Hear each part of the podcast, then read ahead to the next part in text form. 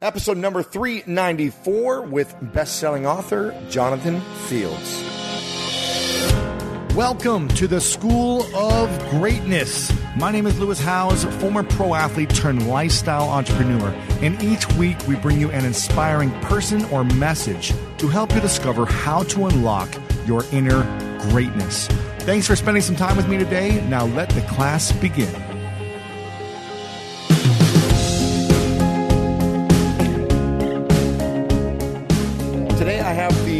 Pleasure to introduce to you a really dear friend of mine, someone I've known for, I believe, seven, maybe eight years now. We met back in Chicago at a blogging conference a while ago. And Jonathan is one of those guys that I'll text or I'll call whenever I'm in a, a, a bind, whenever I'm in a tough spot, either in my business or just mentally or emotionally, I'm going through a challenge. I'll send him a text or I'll give him a call and ask him his advice. He's one of those sound, wise individuals who's been through a lot, seen it all, and always seems to have incredible guided advice.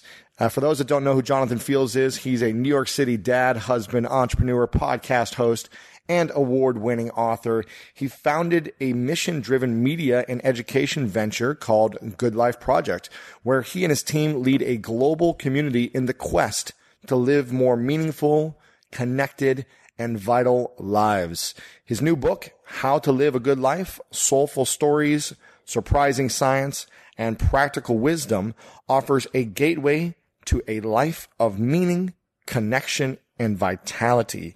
And we got a chance to connect while both of us were speaking at a conference, uh, World Domination Summit earlier this year. And some of the things we talked about during this interview are the three different buckets that create a good life. So if you don't feel like you have a good life right now, there are three different buckets you need to fill up. And we talk about what those are. Also why people are seeking belonging so deeply right now and what happens to us when we're not connecting face to face with people, the value of choosing which metrics to focus on in your business, why you have to know yourself well in order to be fulfilled. This is a big one, guys. And the big differences between in-person relationships and digital ones. Make sure to enjoy this one. I hope you get a lot out of this. Jonathan's been a good friend for a long time, and I know you're going to love this. Make sure to share it with your friends, lewishowes.com slash 394, and to check the full show notes and the video back on the show notes as well at episode 394. And without further ado, let me introduce to you the one, the only Jonathan Fields. The enhanced American Express Business Gold Card is designed to take your business further. It's packed with benefits like four times membership rewards points that adapt to your top two eligible spending categories every month on up to $150,000 in purchases per year and up to $395 in annual statement credits on eligible purchases at select business merchants. The Amex Business Gold Card, now smarter and more flexible. That's the powerful backing of American Express. Terms apply. Learn more at americanexpress.com slash business gold card. From now until March 19th, Whole Foods Market is running their sales event, Taste the Mediterranean. It's a store wide, flavor packed journey of regionally inspired selections. Save on Mediterranean inspired flavors like Parmigiano, Reggiano, charcuterie, and ground lamb. Find sales on animal welfare certified meat. Save on seafood like whole bronzini and sustainable wild caught sockeye salmon. Stock up on wallet happy Mediterranean essentials like feta cheese crumbles and whole wheat pita pockets. Wines from the sun soaked vineyards of Spain, Greece, and Italy start at just $8.99. Must be 21 plus. Please drink responsibly. Taste the Mediterranean now at Whole Foods Market. So many of us love coffee, like the living for it type of love. Some like it hot, some like it iced with a splash of creamer, and some like it with a cold foam topping. Many of us stop into coffee shops on our way to work more often than we'd like to admit. But now, thanks to International Delight Cold Foam Creamer, you can make cold foam coffee at home, or in my team's case, in the office, and it's a game changer. I was just chatting with a teammate of mine about our love for the occasional sweet treat coffee. Sometimes it's just the thing you need as a pick me up on a busy day, and we just stocked our office fridge with International Delight Cold Foam Creamer, and it never misses. The team's favorite flavor so far is the caramel macchiato. You just shake the canister and spray it into your coffee, and voila, you've got an incredible cold foam coffee, no frothing, fancy machines, or mess required. International Delight Cold Foam Creamer foams and creams your coffee from top to bottom. The best part, it works on both hot and iced coffee. It comes in three foaming, delicious flavors French vanilla, sweet and creamy, and caramel macchiato. So you can switch things up depending on your mood. Look for your favorite flavor next time you're at your grocery store and be prepared to say goodbye to your barista. International Delight Cold Foam Creamer. It's foaming delicious. Welcome, everyone, back to the School of Greatness podcast. Very excited about our guest, Jonathan Fields, in the house. Good to see you, man. Yeah. We are in your hotel room here in Portland. We are. And um, we're both at a, a, conference called World Domination Summit with Chris Guillebeau, a friend of ours who you actually introduced me to a few years ago. And um, having fun, man. It's been a while since I've seen you. It's been I know. And you're on the tail end of uh, the Olympics. A whole, whole bunch of traveling yes, right now. The Olympics like... and it's been crazy. But uh, you've got a book coming out called How to Live a Good Life Soulful Stories, Surprising Science, and Practical Wisdom by Jonathan Fields. And uh, it's coming out right now. So I want to make sure everyone to go pick up a copy. It's an awesome book. And why, uh, why this book? Why How to Live a Good Life? I actually remember, yeah. uh, you know, talking to you when you came up with this like four years ago, I think, yep. this whole brand yep. with first a video series, a website, camp, yeah. events. Now the book. Why? Why did you want to go into this direction where before you were um, doing some other work? Yeah, you know, it's interesting. It's sort of like this this evolution where so the book I wrote before this, it's been almost five years since yeah. I had a book out, and that book was called Uncertainty, and it, it won a fairly prestigious. Dude, yeah, it's like wow. that long ago. Crazy. So it so it came out. It was I, I was proud of it. It did well, and it, it, won this interesting award from 800 CEO Read, which was. Um, it, it was named the best personal development book of the year that came out, and I had this really weird response to it because on the one hand I'm like, this mm-hmm. is this is awesome. It's it's a really nice honor. Yeah. And on the other hand, I'm like, oh, I'm not a personal development guy. right, you know, like I'm about entrepreneurship and all yes. this stuff. And it's interesting because I had this conversation with a couple people who know me really well and they're like, no, but you are that person, mm-hmm. you know, yeah. and you need to actually start stepping into it and owning the fact that fundamentally what you are about is exploring and examining human potential, like yeah. how we actually live on the planet and get a lot of good stuff out of our time here. And what I've come to realize over those probably four years or so is that I, I am deeply fascinated in entrepreneurship and the world of business building. And, but um, and this is kind of a more recent sort of realization for me is that my deeper interest is in how, like entrepreneurship, for example, uh, it's really cool to help people bring things to life. I know mm-hmm. you do a lot of this too, right?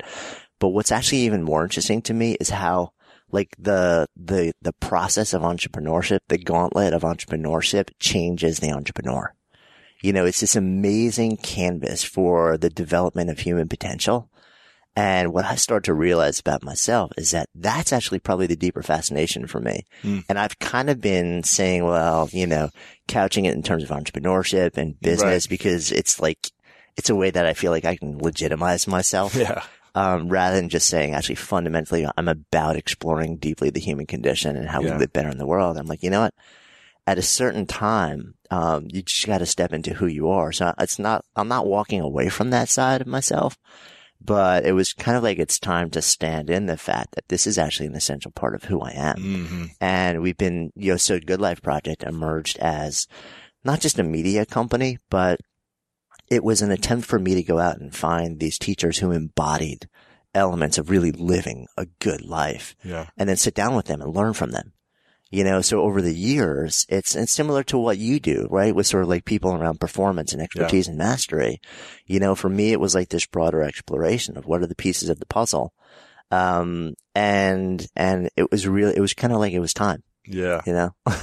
Well, I mean, 15, was it 15 years ago you opened a yoga, yoga studio, right? Yeah. It was the day two, before or day after 9-11? Or? 2001, I signed the lease for a floor in a building in New York City, um, the day before 9-11. Oh, crazy. Yeah. I mean, married, had a, had a new home, three month old baby. Um, and I, I committed to literally like a six year lease for a floor in a building in Hell's Kitchen, New York City.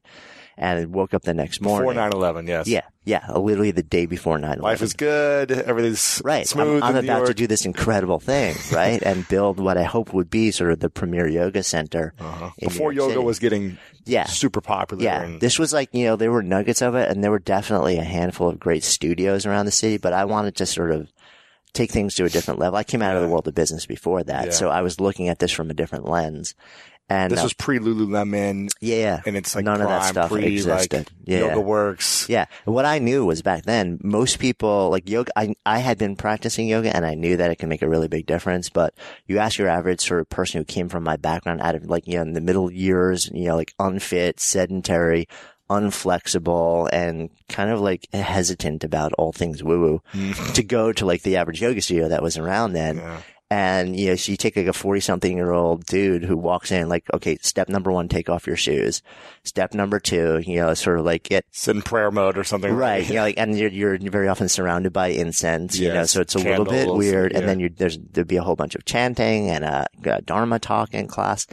And it was, it was terrifying for a lot of people. And I came to love that myself, Mm. but I also knew that most, it, it pushed away so many people. So the idea with that was like, can we preserve the power of the practice and build a community and a company that, that, that lowered barriers to participation so that anybody could walk in the doors and actually feel really like like I'm okay here. I Yeah. mean, and we went to the level of even, you know, a lot of our students were, are, are women, and still in the yoga Mhm. world, the, the vast majority of people who practice and go to studios are, are women.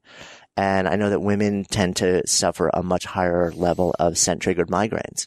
So one of the things we did was actually we didn't have incense because I want even like on those like any any way I could remove a barrier to somebody coming, you know, we went there. But that was kind of like my first foray into business meets lifestyle slash movement slash or like my my that deeper interest in like how do we develop the person How do we develop a, a better life? Yeah. How do we have a good life? Or Yeah. you know, and you did that at the perfect time. It sounds like with 9/11, right? well yeah i mean yes yes and no like looking back yeah Yeah. i mean you know i woke up the next morning like everybody else who's a you know long time new yorker i was horrified and and you know we lost somebody that day as well um and uh but there was a moment that happened after that where you know so we literally I, and i remember this so clearly we we it's my wife uh me and a three month old baby in a little like car seat jumped in a car, drove up to the house of um, you know, the person who we knew was actually working on the top floor of one of the towers, and we're all kind of like you know holding vigil at his wife's house. It was you know also Wow. a friend of ours, and there were a whole bunch of people.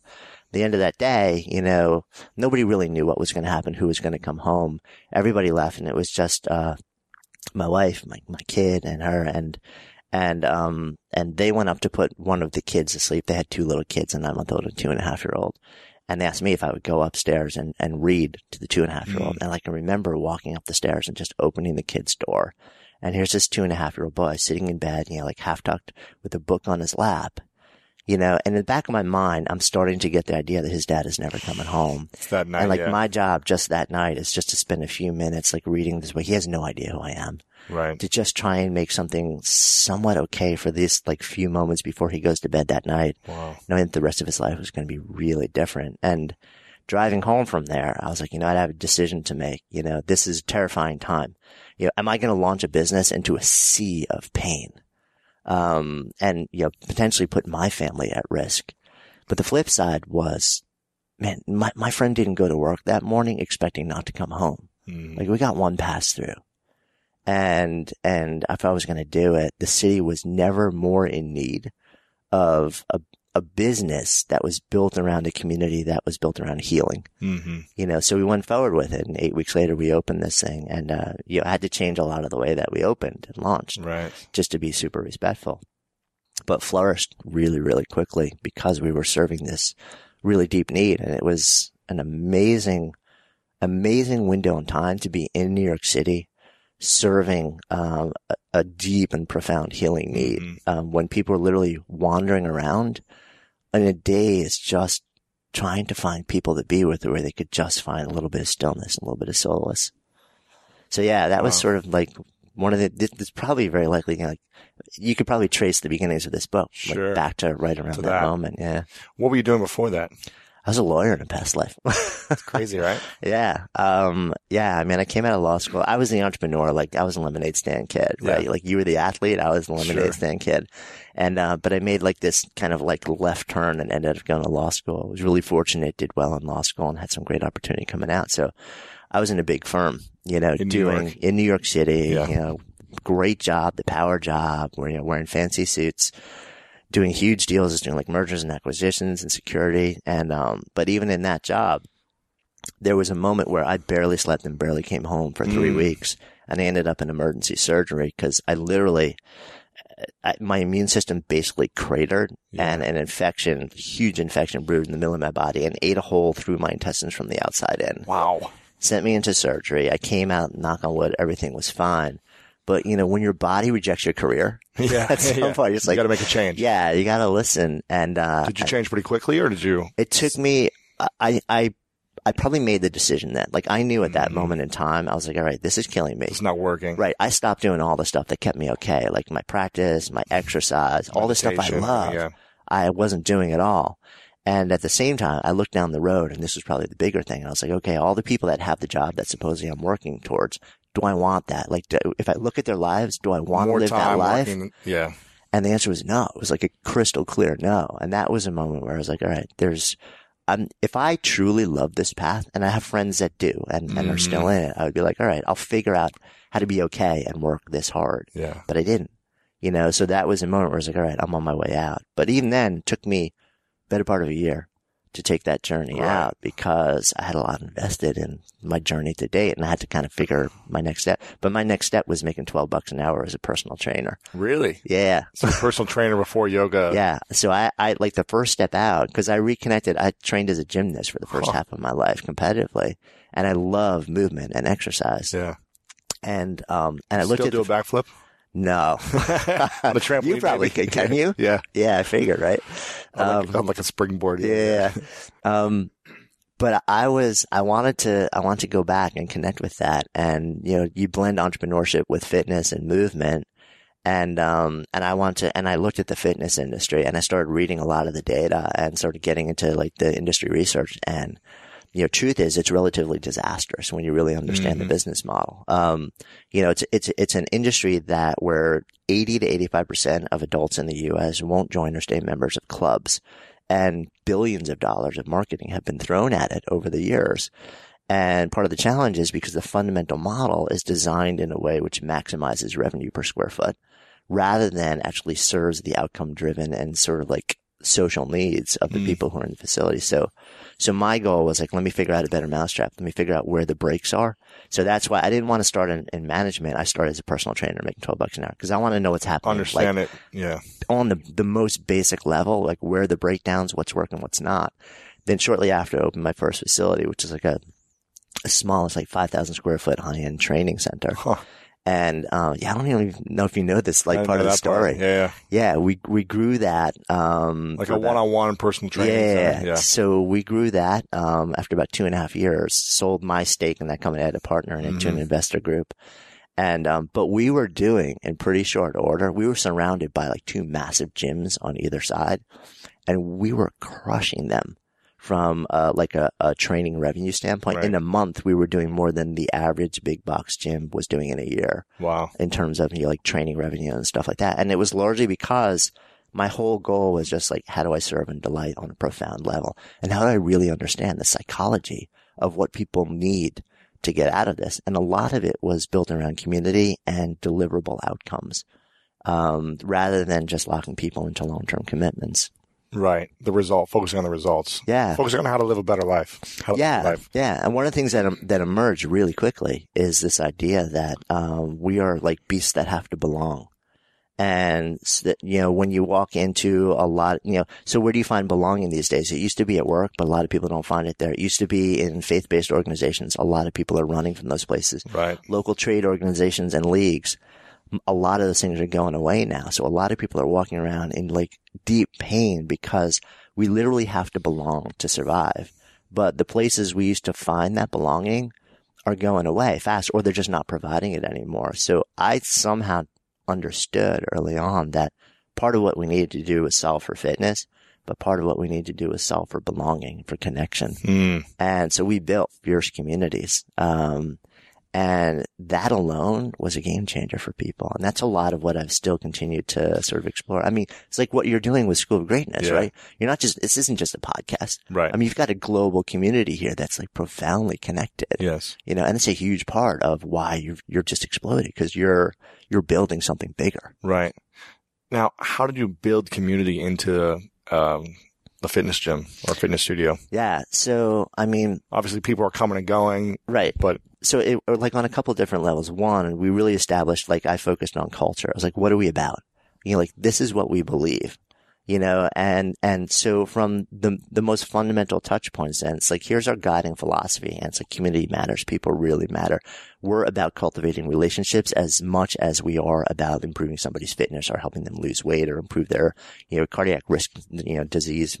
Uh, so so from there, then you start to build policies around it. So like when somebody really simple example that makes a really big difference. When we had the yoga center in New York City, um, at some point we started to, you know, computerize all the front desk stuff and we gained the ability to actually give everybody little, little key tag swipes so they could swipe in and just like, you know, boom, just use your swipe and go into class and nobody would have to talk to anybody at the front desk.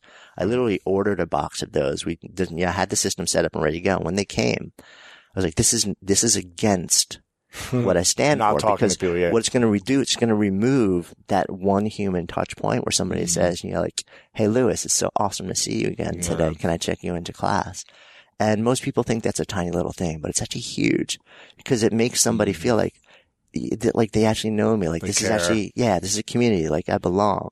You know, it's like, it was interesting. So I know you're tuned into this because when we walked out last night to grab, uh, to grab a green drink, we walked out the door and the guy who opened the door, you're like, Hey, Carlos, what's up, man? Yeah. Can I ask you a question? You notice stuff like this and Yeah, you yeah. Mm-hmm. care about it, you know, and the thing is everybody does, but, um, you're keyed into it in a way that I think i the, the need to actually like identify and connect with people. yeah. Most of us are disconnected from that. We just walk around in pain. And we don't understand that a big part of that pain is actually coming from the fact that we, we feel isolated, even if Mm. we're surrounded by people. Yeah, especially more and more with social media, Yeah. our phones and everything.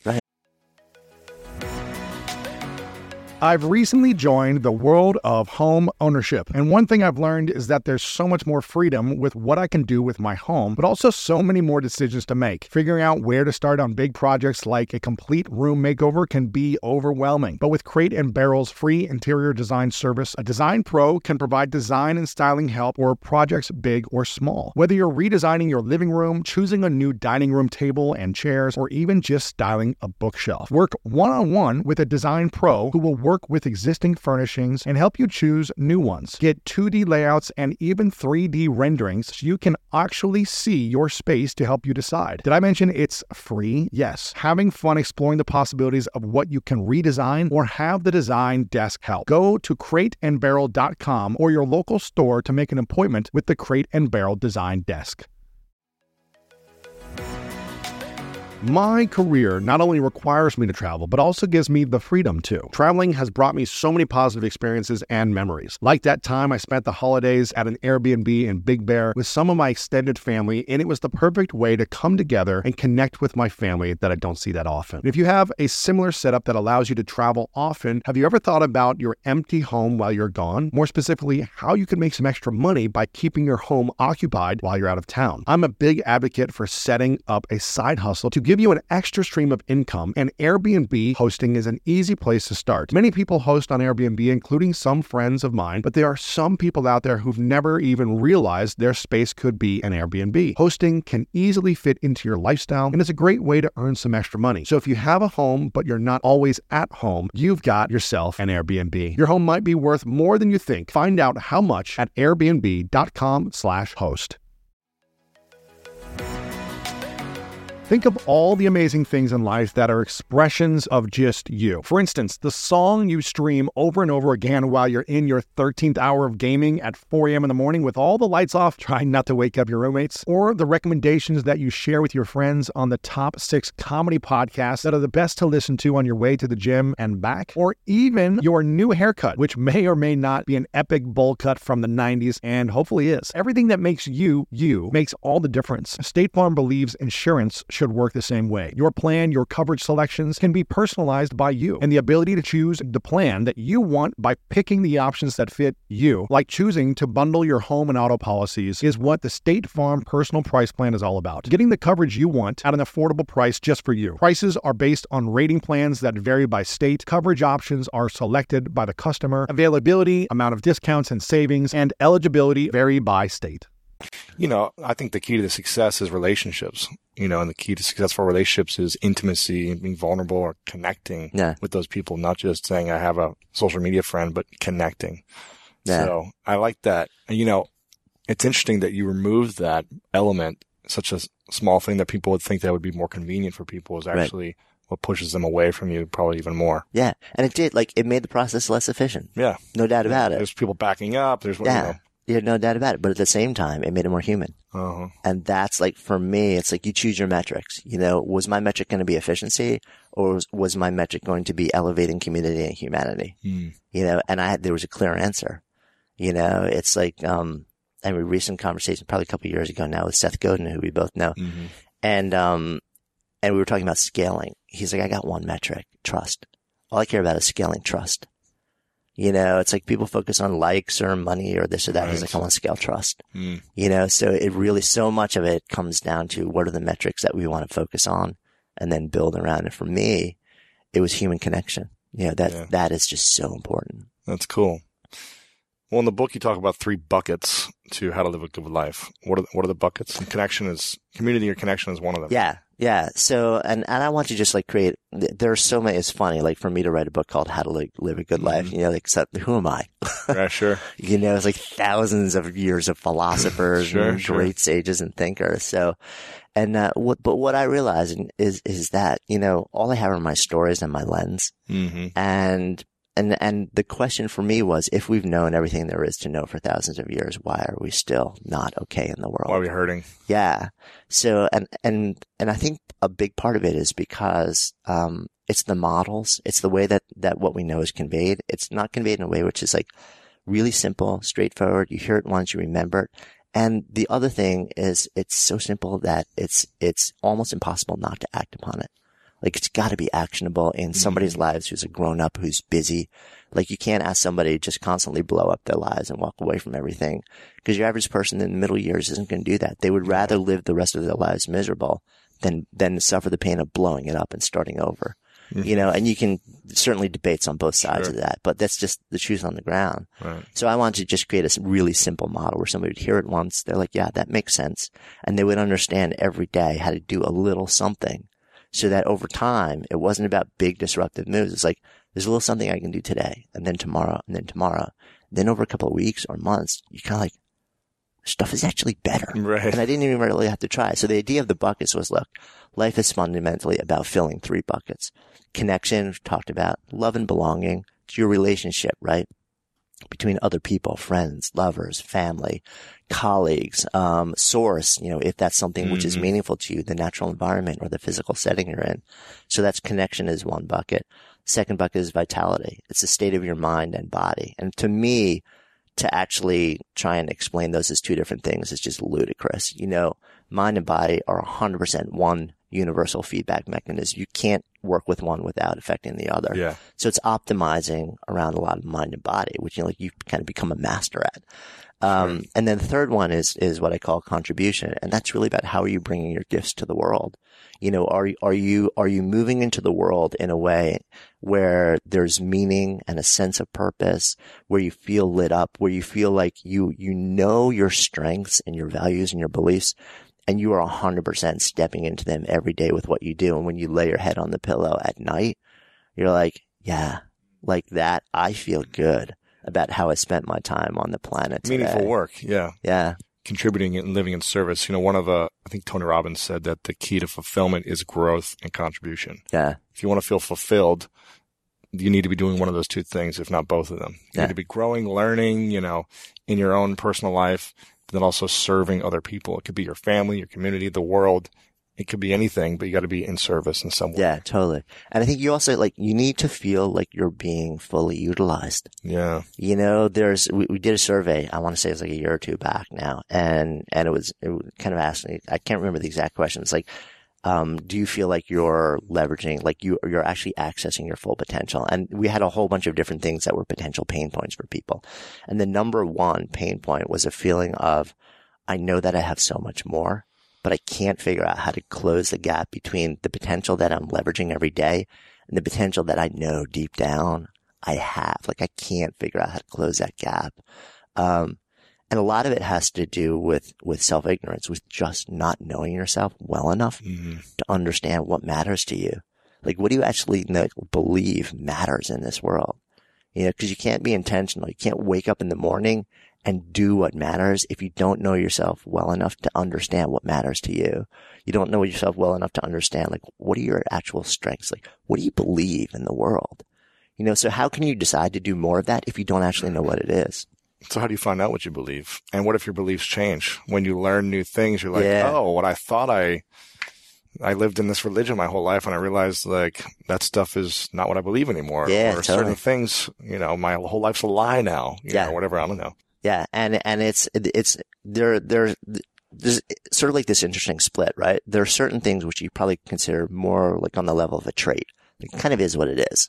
You know, it's like you know you're a tall dude. You're going to be a tall dude your whole life. You know, Yes. you got a certain color of eyes, um, but there are also certain certain internal traits. Um, and so th- things like strengths, where there's been a ton of research and exploration around them.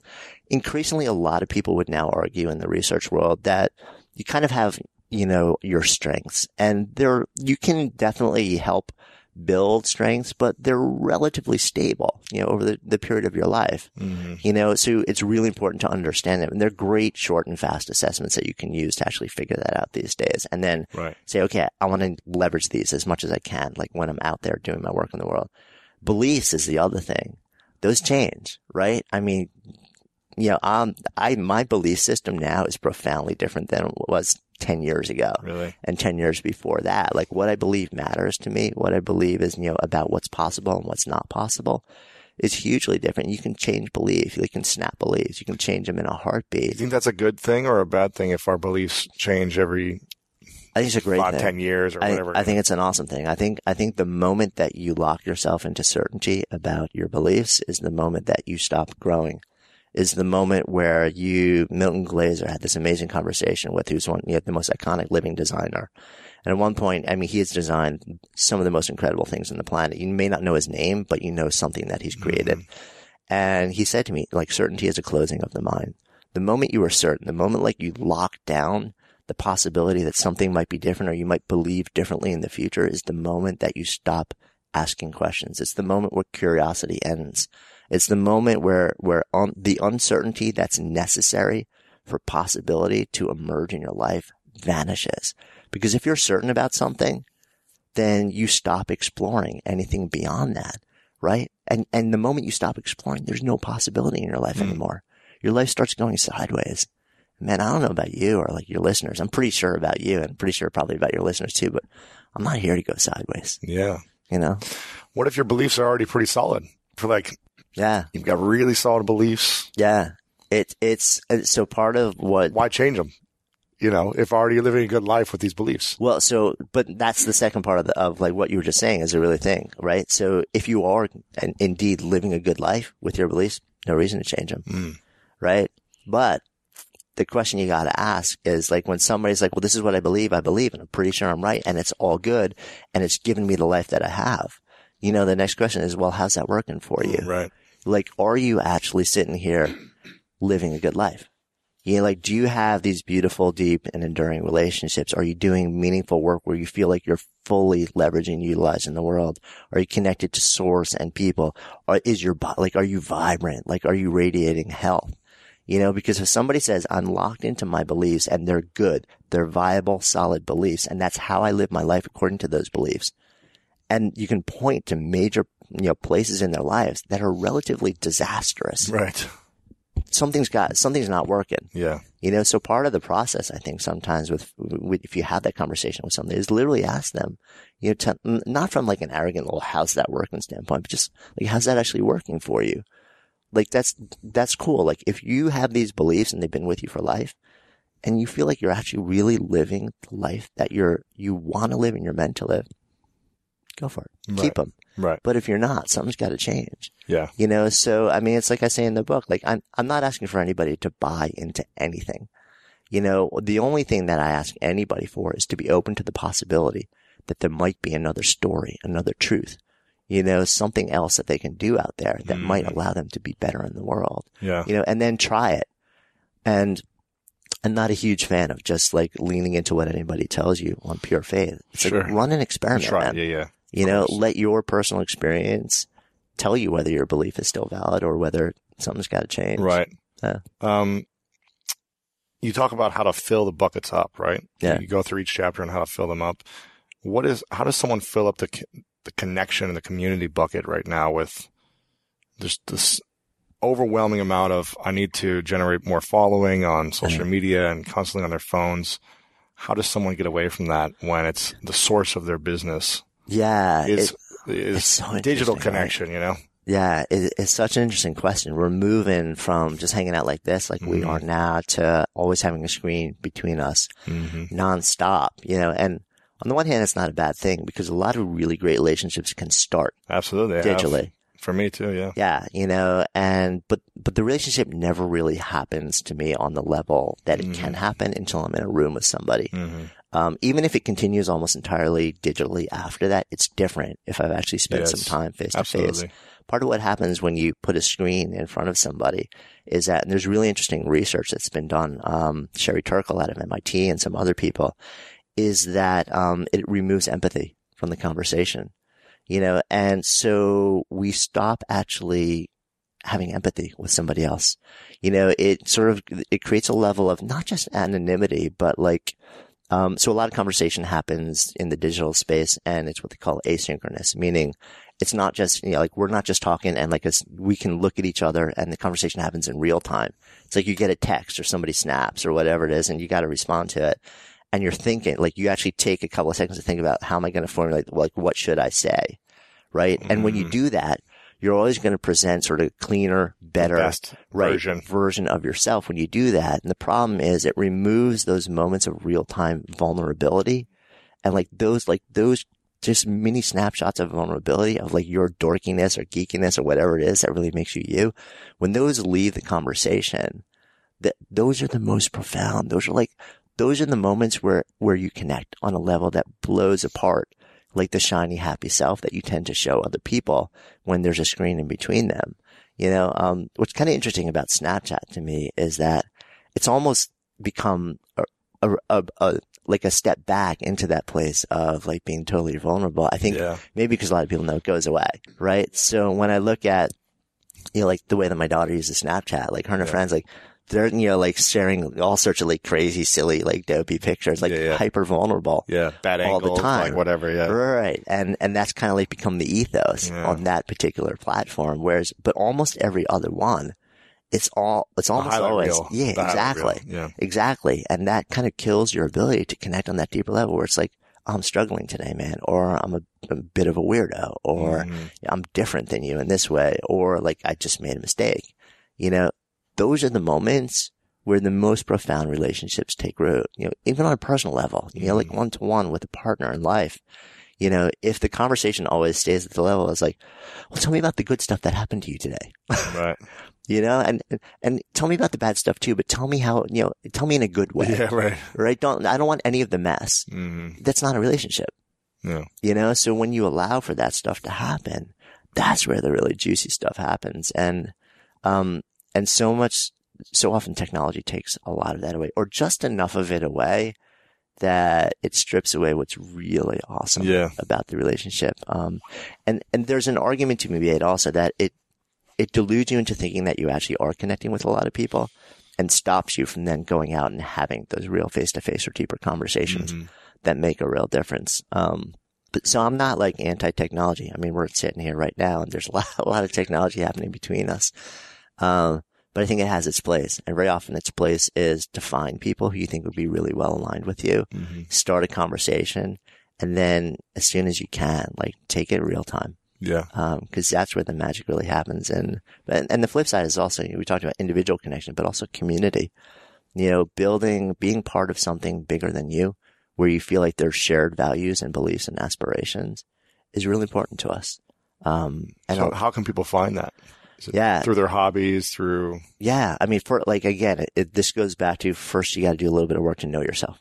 right. you know, Right. and that's why you know you have so many freshmen show up in college and they join everything on the Right, planet right. and they come home at the end of the freshman year and they're they feel alone and isolated right and it's not because they haven't tried and they're not they're surrounded by people all day every day Right. it's because they actually never just hit pause long enough to do a little bit of work to learn about themselves enough to actually know, well, this is what needs to be in place. Like, I want to join a club where, you know, like everybody's, you know, like there's, their, their social wiring is a little bit quieter, you know, and they want to, you know, they're kind of into art and they really dig nature. And, um, they have deep philosophical conversations rather than I want to join, you know, like a fraternity where it's all about partying, people like really extroverted and social. Not that that's Mhm. every fraternity, but Right. you know, to know which of those things is right for you, you got to know yourself 1st Mhm. Um, and we just, we don't do that work. And it's actually not, um, to just get at least a baseline level of knowledge about like who we are and what we care about doesn't take that much work. Right. It just takes a willingness to go a little bit deeper into ourselves before we try and actually go out into the world and find, like, involve ourselves with relationships and communities that actually resonate with who we really are rather than the facade of who we think we should be. hmm How do we find ourselves? Yeah. What's the uh, asking questions. Um, you know, there are, there are a set of baseline assessments that we've used in different programs that we've run and stuff like that. Like uh, we've used for you know, strengths, for example. yeah? You know, there are two big assessments. One, the Strengths Finder, which Yeah. a lot of people know. There's probably a lesser known one called the VIA um, Strengths Assessment, and that that actually is really heavily researched and came out of the world of positive psychology. Mhm. And so both of these things generally, they'll give you, you take a questionnaire, take it takes a 20 minutes, Yeah, yeah. right? And they'll give you a list of like 20 to 25 strengths and your top five are generally the ones which really are the heartbeat of the things. And, but they're different also. Like the VIA strengths is more about your, your virtues, you know, and whereas Strengths Finder would probably be more apt to describe them more along the lines of like your talents or your gifts. But either way, the idea is once you have a sense of these things, like can you move through your day in a way where you're leveraging them as much as you possibly can? Because when you build your life around your ability to leverage those things, rather than spend all of your time trying to fix what's wrong, Mhm. a lot of what's wrong starts to drop away Yeah. and you feel like really empowered. Same thing when it comes to, you know, like your values and beliefs. You start asking questions. Like the most fundamental question, like the question you start with is, what's important to me? You know, and then your first line answer is going to be something like, well, family or money or power or, Right. you know, cars, whatever it may be. You know, a lot of people stop there. Like, let me just, what are my top five there? And that's going to give you really shallow answers, which is going to give you really shallow life. You know, so then you ask the next question. You essentially keep asking that question. Well, of these things, like, why are they important? hmm You know, and then why are they important? You keep asking the why question until you get down to like a deeper emotional level of why these things matter. So it's not hard, but sometimes it's not fun. Yeah. And that's why we don't do the work. You know, I know over the last few years, Nick, we've been friends for a while now. Mhm. You've gone deep Real deep. on a personal Yeah. level. You know, like Mhm. you, to see what you've gone, like to see the depth that you've like learned yourself. Mhm. It's kind of stunning. Mm. And so much of the, of the shift that you've made in your professional life and your personal life over the last three years, you know, have been an outgrowth of just a deep process of self discovery, Right. really knowing yourself on a level that when we first met, like your level of self knowledge and the way you bring yourself to the world is so different. Mm. You know, it's like, it's palpable. And I think people feel that they Yeah. respond to it, Yeah. you know? The funny thing is, I feel like I'm just getting started. You know. Yeah, It's totally. like, oh man, there's so much more to discover, you know? Yeah, When I feel like I figured something out, it's like, no, you haven't figured anything out. Right, you know? right. You always hit that threshold. Where you're like, I think I have it dialed in. Like the next step is like, I know nothing. I know, it's the worst. Completely ignorant. it's It's like, good though, to keep questioning your beliefs and values and make sure that you're doing what works for you and the world. yeah. You know? And it's like, it goes back to what we were talking about earlier, you know, like is, is to be open, you know, and, and I look at things like this as, okay, this is my snapshot. This is a moment in time right now, right? This is what I think I know and understand about Mhm. myself and about the world and the way that I, that I move into it. Um, but I'm going to keep asking questions. I'm going to keep running experiments. I look at, you know, so my current company, you know, we've been around for four years now and we're growing nicely, but built into the name of the company is the word project.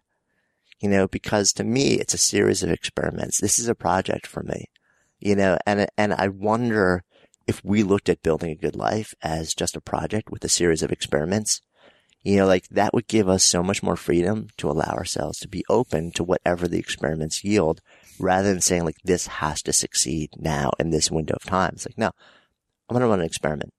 You know, my, my goal is to actually just learn, Mm-hmm. you know, and this may give me the answer that I really want, which would be awesome.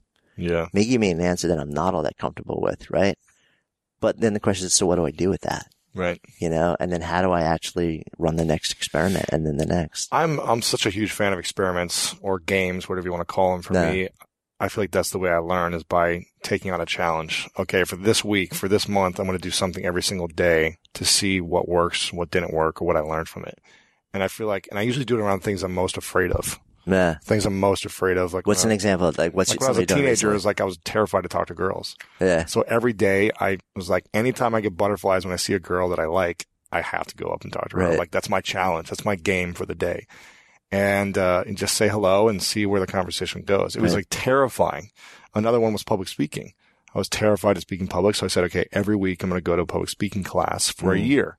And I did that and I was able to see so much growth over the year. It was Yeah. terrifying. It was horrible. It was, you know, it's a lot of work, a lot of pain and suffering, but I see where I'm at now, like eight, nine years later from when I started that challenge. Like I'm able to really be in front of people and make an impact. You know, still a lot more to go, still a lot farther to grow. But if I didn't take on that experiment or that challenge of that project years ago, then I wouldn't be here. Yeah. And so I constantly take on challenges, projects, games, whatever you want to call it. And, uh, I feel like that's the juice. It's like we learn. That's like my master's program, you know, Yeah. it's when we take on those projects. Yeah. And it's like, I mean, the moment that you decide that you're done, that you're good, you got it all figured out, to me is the moment that you start living. Uh, stop living, Mm-hmm. you know, because that's the moment that, like we Yeah. said, that's the moment that growth ends. Quaker has been a trusted name in breakfast for over 145 years, which is crazy to think about because that means they have been milling oats since before the invention of the zipper, the stop sign, and the ballpoint pen. And while clearly a lot of things have changed since 1877, some things have stayed the same, like the great taste and quality of Quaker oats. I mean, I think we all grew up with Quaker in our household. Quaker has something for everyone, like old fashioned and quick oats, great for cooking and baking, or instant oatmeal in different flavors and varieties. One of my faves for a quick breakfast. And whether it's lower sugar or added protein or fiber, Quaker oats can satisfy the whole family. There's even Quaker fruit fusion with real fruit pieces, added vitamins, and no artificial colors for a bold start to a bold morning. Quaker, getting up to some good since 1877. Look for Quaker oats in your local grocery store. Isn't it obnoxious when companies have those sneaky gotchas hiding deep in the fine print or bills that seem to go up for no dang reason? Like when budget airlines promise a cheap fare, but then charge you for every little thing until you realize you're paying even more than you would have elsewhere? At Metro by T Mobile, there's nada yada yada. That means no contracts, no price hikes, no surprises. They don't even want me to speed through the legal, so here it is.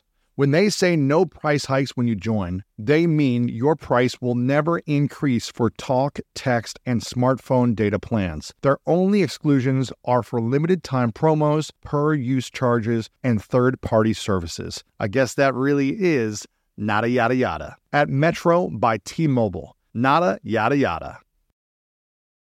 You know, and at some point you'd love to be like, I mean, this is, you know, it's a quote that I throw around. It's part of like our Good Life Project Living Creed. It's right towards the end, which is a good life is not a place at which you arise. It's a lens through which you see and create your world. You know, and so many of us are like, they're like, when I get there, then I'm going to be living that good Right, life, right, right, right. It's like when I get this, I'm going to be living that good life. And like, I just need this much money in the bank or this house or this relationship or this power job. Mm-hmm. And, and then they get there and they're like, you know, just a little bit more. You know, that's Yeah. the answer is just, and there's actually really fascinating research around this that's been done where people, you know, they'll ask, well, how much do you need to feel like, you know, like you're, you're good in life, you Mhm. know? and they say, well, And then a they- million dollars, Right. whatever. And then they'll track people like, you know, like when they actually hit that number, and then they're not good. never, literally never. you know, then the, the, the amount is always a little bit further down the road. Why is that? It's, I think it's just the way that we're wired. We're constant, we're wired for more. You know, we're wired for discontent to a certain extent. And it's, it's really interesting. Um, I think part of it is just societally. You know, like we're Hmm. taught that these particular things matter. You know, like these, there, there's a set of metrics that, that tell you when you've made it, when you're actually living that good life, you know, and it's kind of predefined by culture. You know, so what's interesting is that if you actually look at the American culture or Western culture in general, it's pretty universal, right? It's a certain amount of money. It's a Mhm. job that makes a certain amount of money, has a certain amount of prestige, a certain amount of cars in the garage, you know, a house of a certain size or an apartment of a certain size, you know, like it's all these standardized things, which basically are checkpoints that say, okay, now you're living that good life. But when you actually leave Western culture, you go into more Eastern based cultures, the metrics change pretty profoundly. Even Western culture that's European versus American, you know, the emphasis on family Family, community in Europe or South America, Central Travel. America, totally different. You know, it's so much less about what we have or how much we're making. I mean, if you go to Ireland and you're like the first question out of your mouth is, so what do you do for a living? People are like, what's wrong with you? right? You know, it's like they care about like, who are you as a human? They care, they're actually more interested in like, you know, who is your family? Um, and so there's, there's just become this really strong emphasis on what you have as the metric for living a good life in the US and even in Western countries where it's not the US base, it shifts pretty quickly to how deep are your relationships? How much time do you spend with people that you love that you can't get enough of? Then when you go even farther east, it's how much stillness do you have in your life? You know, it's how, how at peace are you? You know, do you lay your head down at the end of the day feeling like you've done meaningful work, you've been of service and you're at peace? You know, so if we actually started to exalt those as metrics that really define a life well lived, man, so many of us would then start to realize, oh, I can actually have that right now. Yeah, I don't need to chase something. Yeah. Like I could be living this now. It's just a matter of like, I want to wear a different lens, hmm you know, now. And it, it relieves so much pain because we don't have to feel like we're just, this is all about suffering until I quote make it. It's like, no, you know, like maybe circumstances aren't exactly as I need them to be now, but there's a whole lot of good right now too. And if I shift the metrics of what it means to actually be living that awesome life, there's so much which I can either just see right, right here now that I don't see or create in the moment. You know, cause I have control over my choice. hmm Like I can move from being massively reactive and maniacally busy, doing things that are generally, um, not all that meaningful to me and set by somebody else's agenda. Right. So I, I rest my head on my pillow at the end of the day, being frazzled, stressed, no peace at all, Yeah. wiped out. And when you ask me how my day was, I'll tell you busy and you'll ask, you know, ask for like, what did you do that mattered? And you'd be like, I really don't know Mm. versus saying, okay, I'm going to wake up in the morning and the first thing I'm going to do is just spend a few minutes in stillness, just like, you know, get into myself and then ask myself, all right, what's the single most meaningful thing that I, the one single most meaningful thing that I could do today? You know, like, let me do that. Everything, anything else that happens beyond that, awesome. Bonus. Yeah. Right. right. Yeah. You know, so check as many boxes as you want after that, you know, and ask, you know, and you wake up in the morning and this is like a morning bucket check, right? Really quick scan. You know, like how, how full is my vitality bucket today? You know, zero to 10. Yeah, it's about a seven, right? How full is my connection bucket today? Yeah, it's, it's an eight. Like I feel like I'm, I'm doing really good. I'm in loving relationships. I'm, I've been talking to my friends and hanging out with them. You know, how full is my, my contribution bucket? I don't feel like I've been doing stuff that's really mattering to me or like my strengths. I just don't feel like I'm really leveraging myself all that fully. It's just kind of low, right? So I'm probably going to say, okay, so today I want to f- uh, focus on doing a little something to fill that contribution bucket. I want to really figure out, okay, what can I do today that's really going to make me feel like I'm standing in my strengths? You know, and you just like, you don't have to make the whole day maniacally about this. Just like, what's one little action I can take that'll fill that bucket a little bit? And like, you can rest your head at the pillow, you know, on your pillow at the end of the day saying, you know, like, okay, mm-hmm. A, I chose instead of just responding to other people's agendas. Yes. So right away, it's a win, right? Mm-hmm. You, there's, there's something I call reactive life syndrome, right? Which is basically we go through life, you're being dominated by other people's agendas and being maniacally busy with stuff that doesn't matter to us. Hmm. You're like, the minute you choose, then that goes out the window because you move from being reactive to intentional. Right. And that's where life really starts to light up. Where do you think our suffering comes from? Ah, life. I think so much of it comes from um, expectations, expectations about about what we should have, who we should be, um, what life is supposed to be like. Uh, I think part of it is also so part of it is expectations that have us chasing things that we think really matter that don't. Um, you know, there's a, and so part of it is that. Part of it is that we are also, most of us are soft wired to seek security slash, which is also just another word for certainty. Mm-hmm. So there's, there's only one thing in life that I am absolutely certain about. And that is that we can never have certainty. Right? So, so there's literally no conceivable way. There's nothing that we can do today or for the rest of our lives to lock down a certain future, a certain minute, a certain moment. Right? 9-11 for me was a huge wake up call. Yeah. You know, um, so by definition, if we invest the vast majority of our waking hours in trying to pursue something that's impossible to attain for our entire lives, that's suffering. Mm. You know, rather than saying, listen, I don't know what the future holds. I, I, am going to lock it down as much as I can. You know, I'm gonna I, have a vision. I want to have some money in the bank so Yeah, my yeah. family's taken care of. You know, like, Yes. but fundamentally, I'm also going to acknowledge the fact that to a large extent, it's unlockdownable. I'm going to work really hard to do great work and do good things in the world. But at the same time, I know at the end of the day, life's uncertain. Yeah, I think I learned that early on when I was 23 or 24. You know, I had a dream to play in the NFL and I got injured. Right. And I was like, my whole life was changed because there was no other option. This was like, this is happening. I'm going to make it happen. But when I wasn't open to, okay, well, things change or things are uncertain or things, you know, maybe there's a different path for me. Like I wasn't even open to it. And so there was like this suffering and this pain and depression for a year and a half, two years because I was just like, what do I do now? Yeah. What? So I'm curious. What? Yeah, it's, it's interesting. We've talked about this, right? Probably a bunch of times, but I don't think I've ever asked you, like, what what snapped you out of it? Like, what took you from a place of like laying on your sister's couch to back to a place of curiosity and possibility? I think, uh, you know, my, my dad had gone through a, a really bad accident at the same time, a head trauma, and he was in a coma for a few months.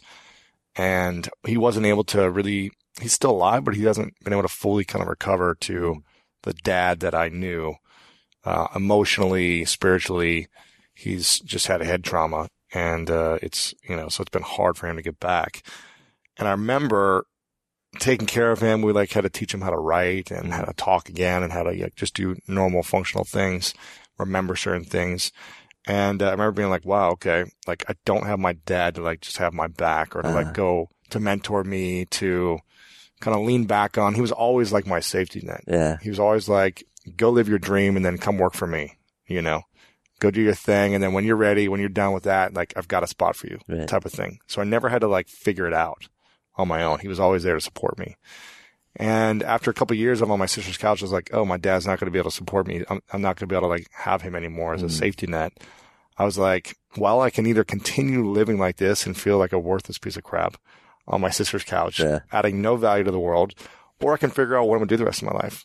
And, um, that's when I started taking on these challenges. I was like, okay, well, Yeah. I want to make an impact. I need to learn how to speak and communicate Right. because I was just a big dumb jock, you know. I mean, I had a big heart and I could connect with people, but I didn't know how to deliver and package my message in a way that people were able to receive it. Mhm. And so I started doing public speaking and then learning about online marketing because I was like, I just need to make money. And I was just like, okay, I'm discovery mode now and I'm going to try everything.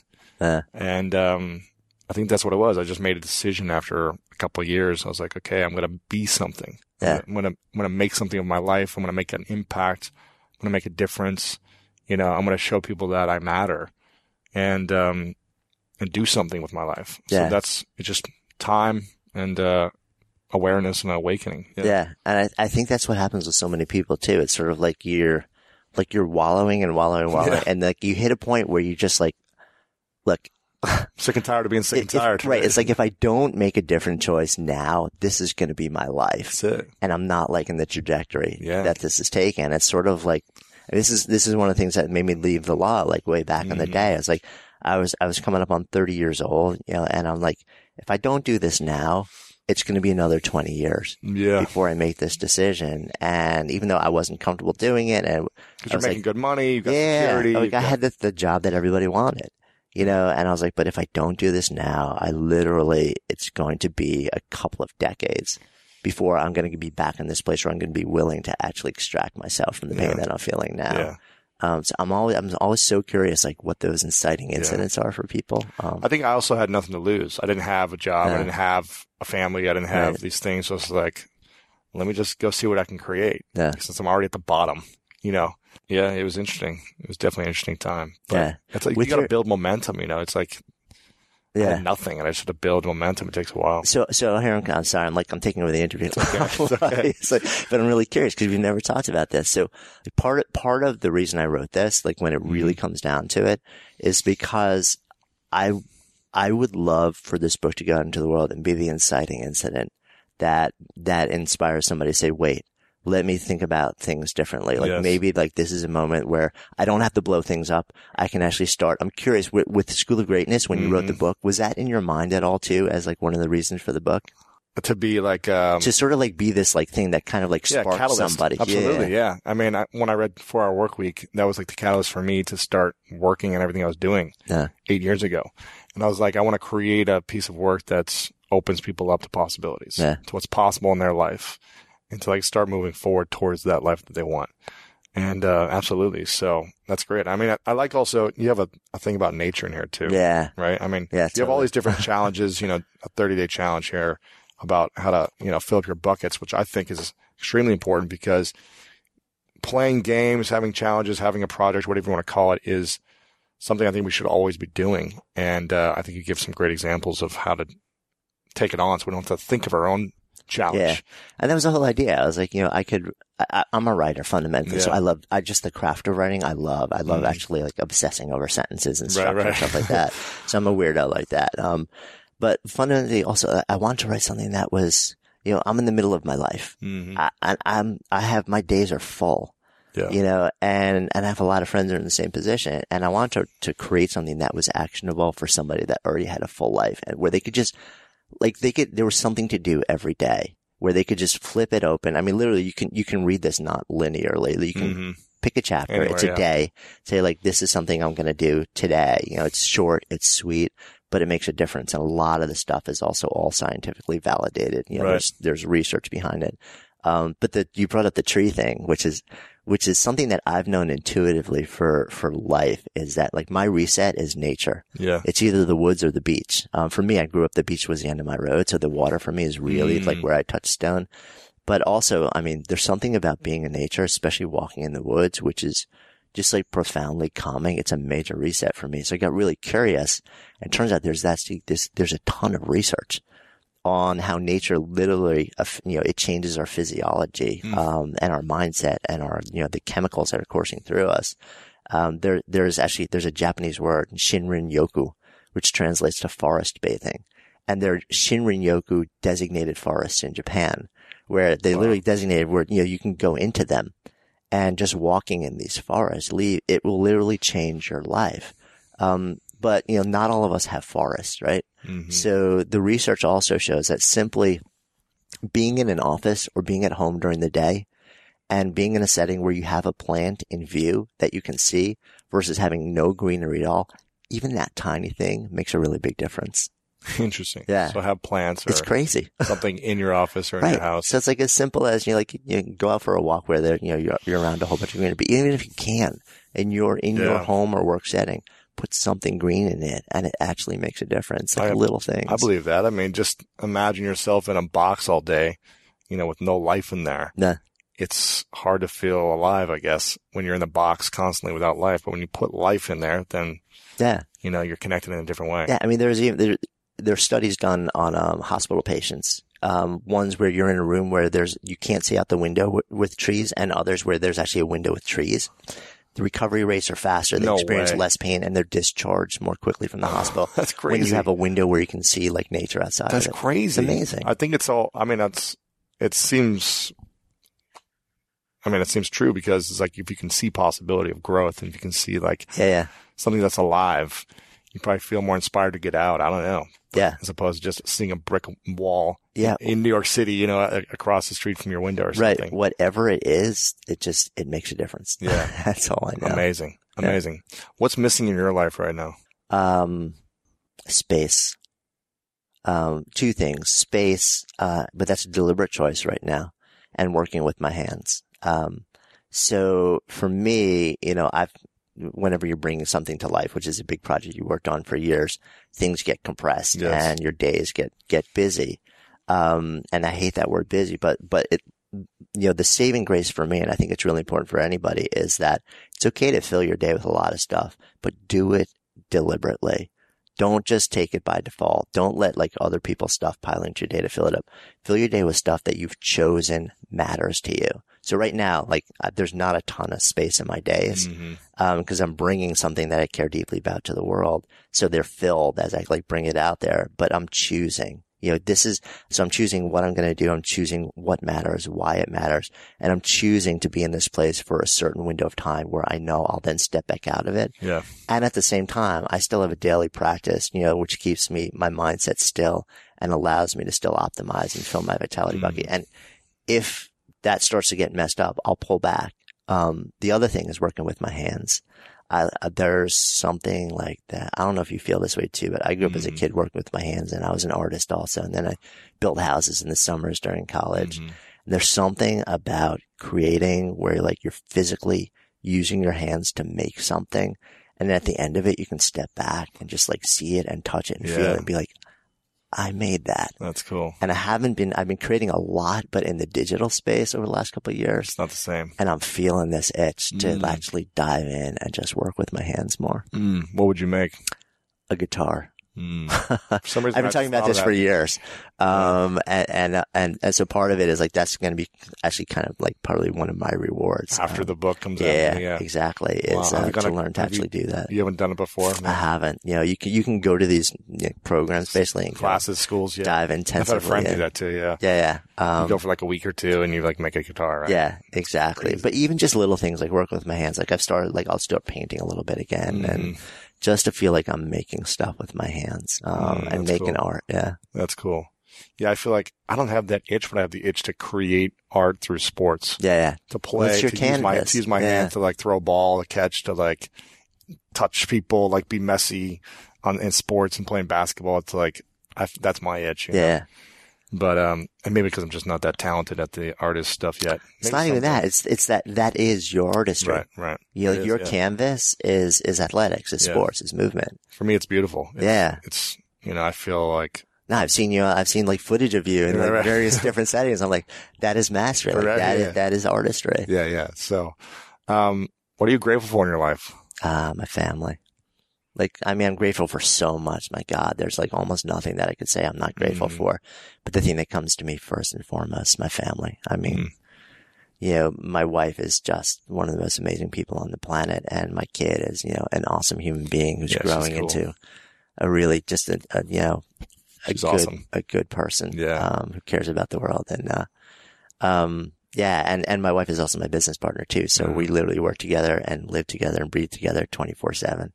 Um, and we're married almost 20 years now. Wow. How do you navigate that when you're married and work Yeah, together? it's so funny. People are like, you guys should do some sort of program or workshop on like building a life and building a business together. And we're like, honestly, we don't, we, we don't know how it works. yeah. you know, it just does. We have different skill. We, I think a big part of it is we're really fortunate in over a period of a, you know, long time together.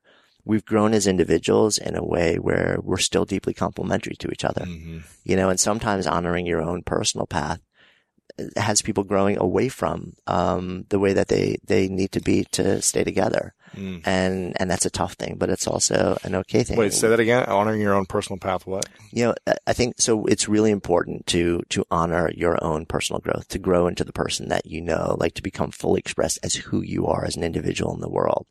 You know, and when we're in relationship with other people, whether it's a partner or friends or even business partners, you know, if each one of us are like doing what we need to do to become who we need to be individually, we change, we evolve. And over a period of years or decades, sometimes you change and evolve in a way where you're still deeply connected and complementary and the relationship still is profoundly beautiful. Mm-hmm. You know, sometimes you evolve in a way individually where you're not as complimentary anymore. You know, it doesn't mesh nearly as well anymore. Maybe it's a business partner. It's time to, you know, grow apart. Maybe it's a partner in life. Um, and so part of, you know, a part of it, I think, is work. A part of it is all the classic stuff for relationships part of it is also, you know, honoring who we need to become individually. Mm-hmm. And there's a certain amount of, of just luck in that still being the person Mm. who's still deeply complimentary. And you're like, we're, we're blessed Yeah. in that we've both grown individually in a lot of ways in a way where we're both like just so profoundly still in love with each other. Um, and love working together That's amazing. you know, and co-creating stuff together and building community. And, um, and we also just on a practical level, like from a business standpoint, we do different things Yeah, yeah. and we have different MOs and Yeah. we're good at different things. So, So, it works. It works. in yeah. both areas. In the It's not for everybody. Yeah. That's crazy. Yeah. Yeah. I mean, we're growing so much. I feel like so many people are growing apart in, in relationships as Uh. well, right? Marriages. It's like more and more divorce. Yeah. Do you think it's because people are growing into who they truly are more and more, or do you think it's more of a cop out and they're just not working enough? yeah. Um, I don't know if I have an answer to that. Mm. Um, Yeah. yeah. Uh, I- everyone's different, huh? Yeah, although here's a really interesting um, bit of data, and I, I haven't validated this, but I've sort of actually been told it recently, uh, is that arranged marriages actually have a higher success rate than what I would call sort of like a natural, you know, like Yeah. love-based marriage. And I don't, there's, there may be all sorts of societal constructs that make that not healthy Right. or healthier. I don't really know. But it's kind of like that. When I heard that, it stopped me. I was like, huh, what's really going on there? But, um, Yeah. I don't I don't have? I don't have an answer to that, but um I just It's crazy, this life. knock on wood every know? day. Consider myself blessed That's and grateful. amazing. Uh, Yeah, that's great. Congrats on that. Um, this is called the three truths, three truths question. Cool. So it's your last day, many years from now. Mm. All your work has been erased from time. Yeah. And you have a piece of paper and a pen to write down three things you know to be true about everything you've created in your life that you would then pass on to your family, friends, and the world. Mm. What would be your three truths? Uh, lead with love. Uh, meaning matters, and embrace the unknown. I like those. Mm. They're solid. uh, two final questions. Uh, but before I do, I want to make sure everyone, before I ask them, I want to make sure everyone gets the book, How to Live a Good Life by Jonathan Fields. Soulful stories, surprising science, and practical wisdom. Make sure to pick it up right now. And, um, in, on Amazon, Barnes and Noble, there'll also be a link on the show notes on how to get this. So go pick up a copy, um, and let Jonathan know what you think. Um, before I ask the final question, I want to acknowledge you for a moment, Jonathan, for your incredible friendship to me and your incredible grace. I look at you as such an incredible, as a graceful human being. Ah, thank you. And that grace for me is like, is like guidance. You're like this guiding individual human being that really leads with soul. And for me, it's something that I really appreciate because, you know, you helped me with so many things. And when I was going through a lot of discovery in myself, I turned to you for guidance and grace. So I want to acknowledge you for what you've created in the world and how you've shown up for me to be willing to, you know, bare my soul to you and, and talk about things that, that happened to me and really reveal it on the podcast a couple years ago. And, uh, you know, that, that episode that we did together brought so much healing for not only me, but so many people in the world. So I want to acknowledge you for your continual showing up, giving, leading with love and, um, being so graceful. Uh, thank you, man. Yeah. I appreciate that. Of course. Yeah. And the final question is, what's your definition of greatness? Hmm. Um. Yeah, it's like it's probably evolving for me. Um, owning the, f- doing the work to really understand who you are, what matters to you in the world, um, and how you need to express yourself, and then, um, aligning the actions, aligning the way that you live every day with the truth of who you are in a way where you close the gap between that person and the person you bring to the world. Jonathan Fields. Thanks, man. Yeah. Appreciate it, bro. There you have it. I hope you enjoyed this interview with my dear friend Jonathan Fields. Again, such an incredible human being who is a leader to so many people. You know, whenever people talk about Jonathan or speak in with his name in a sentence, it's always in a good light. I don't think I've ever heard anyone say anything negative about Jonathan. He's just such a good person and very wise. So make sure to share this with your friends. lewishowes.com slash 394. Connect with Jonathan. Make sure to get his new book, How to Live a Good Life. If you feel like something's missing right now, pick up the book and start reading it. As always, if this is your first time here, then welcome. Welcome to the School of Greatness community. Make sure to uh, leave us a message over on Twitter or Facebook or Instagram at Lewis Howes. Let us know what you thought of this and subscribe to the podcast over on iTunes. Uh, and let us know what you thought. Leave a review if you feel so inclined. I love you so very much. We do this every Monday, Wednesday, and Friday. So if this is your first time here, get ready because you've got greatness coming your way. As always, guys, thank you so much for being here. And you know what time it is. It's time to go out there and do something great.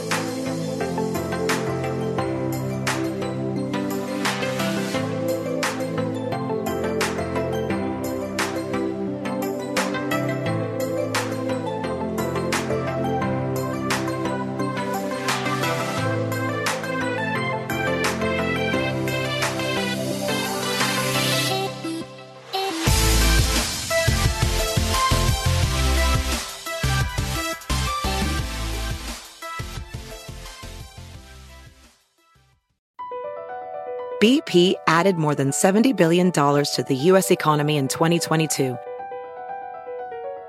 Investments like acquiring America's largest biogas producer, Archaea Energy, and starting up new infrastructure in the Gulf of Mexico. It's and, not or.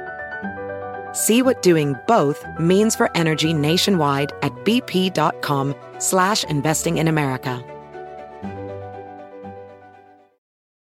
Listening to your favorite podcast?